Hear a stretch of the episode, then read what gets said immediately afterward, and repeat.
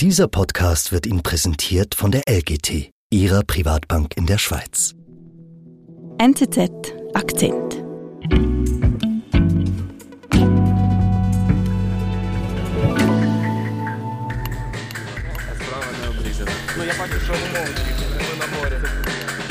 Hallo Andrea, wo bist du da genau? Ich war im Sommer in der Ukraine für eine längere Reportagereise und an diesem Tag war ich in Yahide, einem kleinen Dorf, ungefähr zwei Autostunden von Kiew entfernt, im Norden, in der Nähe der russischen Grenze. Und in dieser Region war eben am Anfang vom Krieg gab es heftige Kämpfe. Die Russen haben das Gebiet erobert und entsprechend ist auch sehr viel zerstört in dieser Gegend. Und warum höre ich Techno-Musik? Das sind junge Leute, die helfen, das Dorf wieder aufzubauen und ein DJ legt Technomusik auf. Sie schlagen äh, Mauern ein, sie klopfen Backsteine frei und stapeln die auf, damit dann später Häuser damit wieder aufgebaut werden können. Und dieser ganze Wiederaufbau passiert eben im Takt der Technomusik.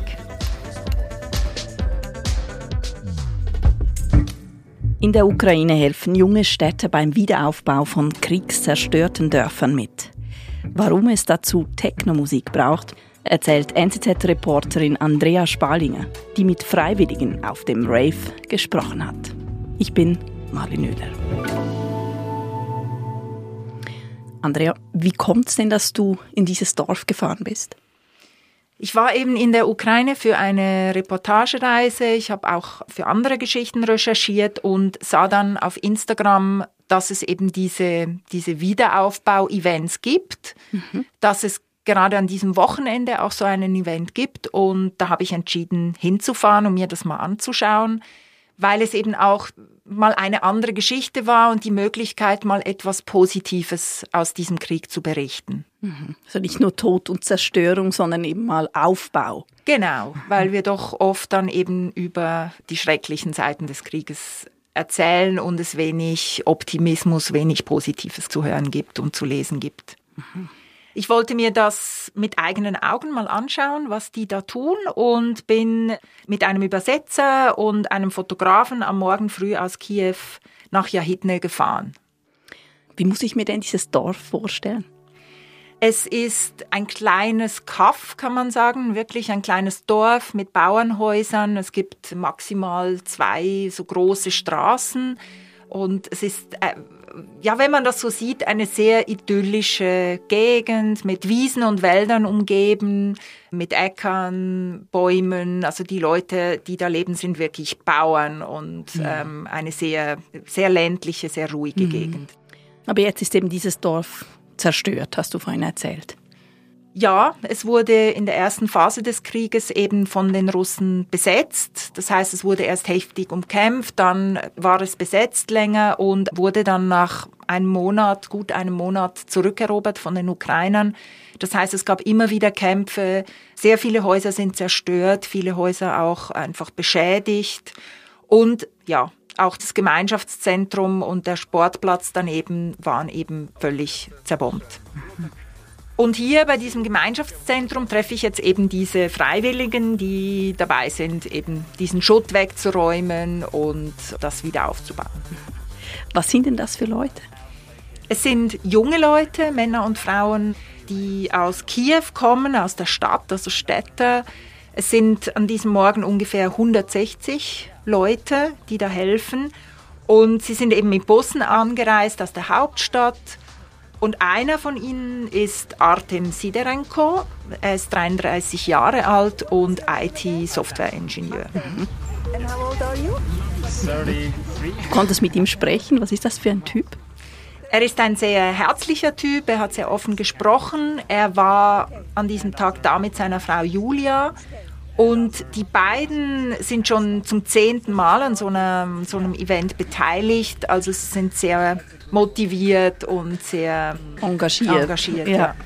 So the main goal is to clean up. Yeah, that's and all clear. the rest is just uh, drive attention, not only. Artem hat gesagt, also es geht ihm natürlich darum, Leuten zu helfen, denen es schlechter geht als ihm. Er will was tun gegen die Ohnmacht, gegen die Hoffnungslosigkeit, also diesen Leuten wie Mut geben. Er, er tut auch etwas für sich damit weil ihm das gut tut, mit anderen jungen Leuten gemeinsam etwas zu unternehmen, etwas zu tun.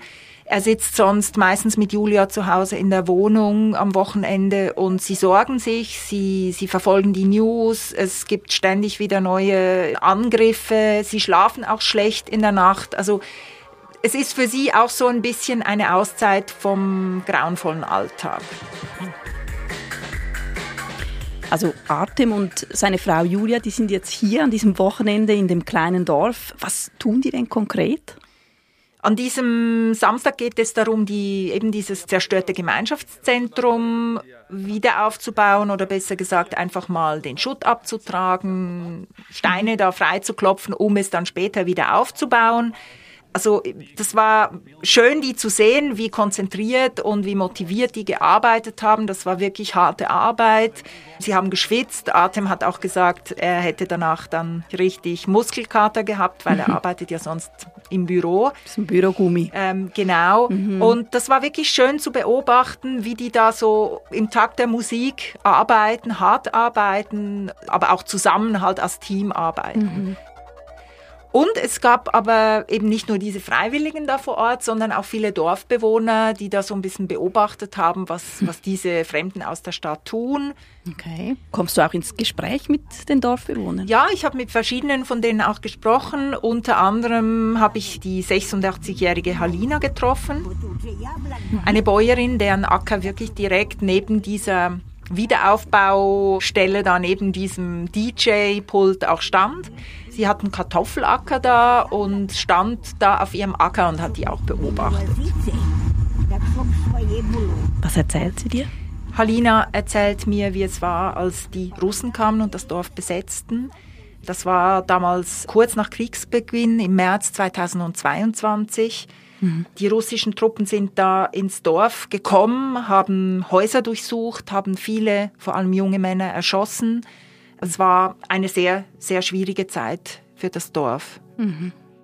Und auch zu Halina selber, sie erzählt mir dann auch, was ihr selber passiert ist, dass vier russische Soldaten mit Kalaschnikows zu ihr gekommen seien, ins Haus geklopft hätten und dass sie wirklich gedacht hätten, sie würde jetzt erschossen. Sie wurde dann aber mitgenommen und zur Schule im Dorf gebracht, wie, wie auch alle anderen überlebenden Dorfbewohner und dort in den Keller gesperrt. Dann? Sie waren da über einen Monat eingesperrt in diesem Keller. Es war eine schreckliche Zeit. Halina erzählt, dass sie viel zu wenig zu essen bekommen hätten, dass es dunkel gewesen sei, kalt. Es sind offenbar auch einige Menschen gestorben, die mussten sie dann im Keller unten behalten. Sie konnten also nicht hoch an die frische Luft zwischendurch. Es war auch für sie ganz, ganz schlimm, weil eine ihrer besten Freundinnen gestorben ist in diesem Keller neben ihr. Ja, es ist einfach, es war ein ganz, ganz großes Trauma, dieser Monat in diesem Keller für diese Dorfbewohner.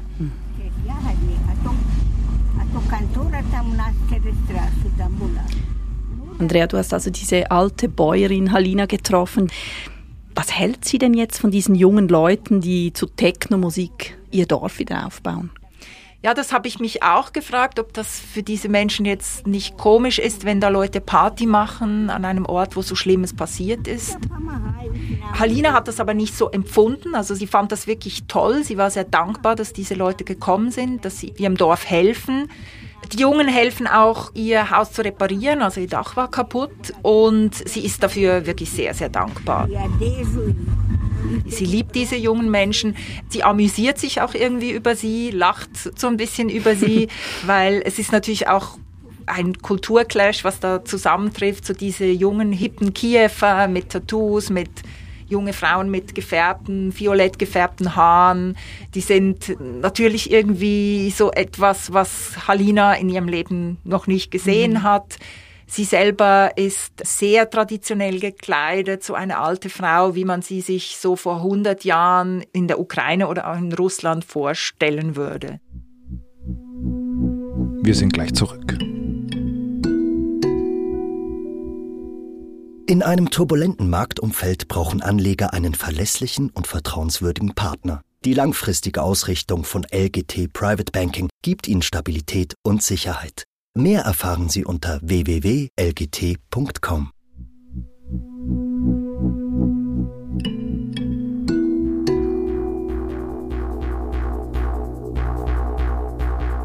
Sag mal, Andrea, wer ist denn eigentlich auf die Idee mit diesem Wiederaufbau-Rave gekommen? Das war ein Mann aus Kiew, Dmitro Kirpa. Und der hatte diese Idee zusammen mit drei seiner Freunde. Und ich habe ihn eben da auch, als ich in Jahitne war, da war er auch da vor Ort und hat mhm. geholfen und ich habe mit ihm gesprochen. Für, für, ja, für unsere Generation. Ja, der spricht ja Deutsch. Ja, genau, und sehr gut sogar. Er war nämlich länger in Deutschland, hat dort gearbeitet und ist aber kurz vor dem Krieg, also schon vor dem Krieg zurückgekommen in die Ukraine und er hat mir erzählt, dass eben diese Freunde, diese vier Freunde, sie saßen zusammen und das war so in der Anfangsphase des Krieges, als mhm. der Norden eben von Kiew besetzt war von den Russen und dann zurückerobert wurden und all diese Schreckensnachrichten kamen. Wir haben ja vor allem auch von Butscha gehört, aber eben in, in der Ukraine haben die viel, viel mehr natürlich noch gehört von so schrecklichen Ereignissen, was diesen Dorfbewohnern passiert war. Mhm. Und Dmitri hat mir dann eben gesagt, dass sie fanden, wir müssen etwas tun, wir müssen diesen Leuten in den Dörfern helfen. Und da haben sie mhm. Repair Together gegründet, diese Organisation, die eben jetzt diese Wiederaufbau-Wochenenden und Camps organisiert. Und es war unmöglich, die wieder aufzubauen. Und wie haben Sie das aufgegleist, also Mitri und seine Freunde? Das war natürlich ein Riesenakt, also ein Kraftakt. Die haben erst einmal ähm, Sponsoren suchen müssen, die eben das auch unterstützen. Also weil die verpflegen die Leute da gratis, die müssen die Leute in Bussen hinfahren. Also dafür haben sie so in der Wirtschaft in der Ukraine, aber auch private Sponsoren gesucht und gefunden. Sie haben dann natürlich auch mit den Bürgermeistern in diesen Dörfern reden müssen und, und mit denen mhm. klären, wo was auch gebraucht wird, welche Hilfe. Und sie haben dann äh, sehr aktiv über Social Media, also vor allem über Instagram, dann auch junge Leute gesucht und äh, motiviert, da mitzumachen. Mhm. Also diese Freiwilligen. Genau. Also ich verstehe das Engagement absolut, aber warum braucht es dazu diese Raves? Dmitri hat mir das so erklärt, dass sie von Anfang an gedacht hätten, dass man eben diesen Wiederaufbau mit Spaß verbinden muss. Spaß verbinden. Dass man Leute längerfristig nur motivieren kann zu helfen, wenn sie auch was bekommen, wenn sie auch Spaß daran haben, wenn die jungen Leute eben die meisten von diesen Freiwilligen, die arbeiten die ganze Woche da hat man nicht die Energie und äh, wahrscheinlich auch die Lust, dann am Wochenende stundenlang Häuser aufzubauen.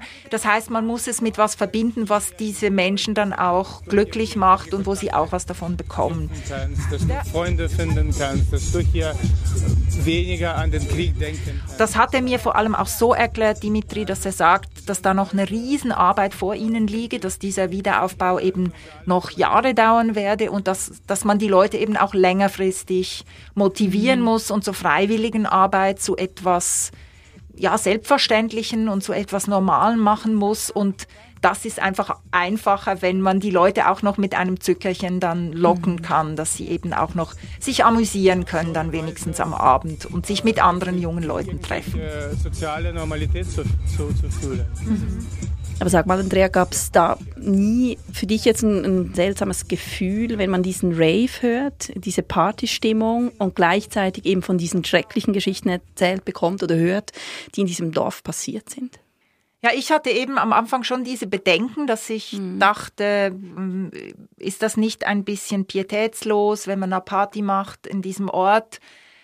Aber das war eigentlich vom Gefühl her dann nie so, dass man das irgendwie als etwas Komisches empfand, weil die Leute wirklich da waren, diese Dorfbewohner, die waren glücklich. Da waren auch viele Kinder vom Dorf, die rumgerannt sind, die auch froh waren über etwas Unterhaltung. Und ich habe auch nicht empfunden, dass diese jungen Leute da so unbeschwert Party machen. Die leben ja im Krieg seit fast zwei Jahren oder mhm. seit eineinhalb Jahren das ist genug präsent in den Köpfen. Also es ist ja nicht, mhm. dass man das da einfach völlig ausblenden kann. Okay. Und am Abend gab es dann die Party, hast du erzählt. triffst du da auch Artem und Julia und Dmitri wieder? Ja, als es dunkel wurde und da die Arbeit unterbrochen wurde, also die haben, das war Samstag, die haben am Sonntag dann weitergearbeitet, aber am Abend sind sie dann eben alle zu einem See, ganz in der Nähe vom Dorf, gefahren und haben dort ihre Zelte aufgebaut. Atem und Julia haben da, waren sehr gut organisiert, haben da relativ schnell ihr Zelt aufgebaut, auch hübsch geschmückt mit Lämpchen. Es war wirklich so eine romantische Stimmung an diesem See. Und danach beginnt dann eben die Party mit DJ, mit Tanzen und Atem hat mir da gesagt, dass er sich richtig freut, so mal richtig ausgelassen tanzen zu können, ohne sich schlecht zu fühlen, weil man mhm. das im Moment als Ukrainer fast nicht mehr kann, weil man immer im Hinterkopf diesen Krieg hat und die vielen Leute, die sterben jeden Tag. Und er hatte da das Gefühl, er kann das jetzt mal so ein bisschen ohne schlechtes Gewissen den Abend genießen, weil er eben diese Arbeit geleistet hat. Mhm. Andrea, mit welchen Gedanken bist du denn da wieder abgereist aus Jahidne? Eigentlich mit einem sehr positiven Gefühl. Es war schön zu sehen. Es war schön, diese jungen Leute zu sehen, die da so motiviert helfen und eben auch nach eineinhalb Jahren Krieg noch diese Solidarität zu sehen. Es war auch schön zu sehen, wie dieses Event so diese zwei völligen Kontraste, diese Städter und, und Bauern zusammengebracht hat und da auch sehr viel Positives daraus genommen wurde von beiden Seiten. Also wir haben Atem und andere Freiwillige da auch gesagt, dass sie das wirklich motiviert, ihnen Mut gibt, wie diese Dörfler, die Schreckliches erlebt haben, trotzdem weitermachen und im Gegensatz dann eben die Bauern das sehr geschätzt haben, dass sie eben nicht alleine gelassen werden und unterstützt werden.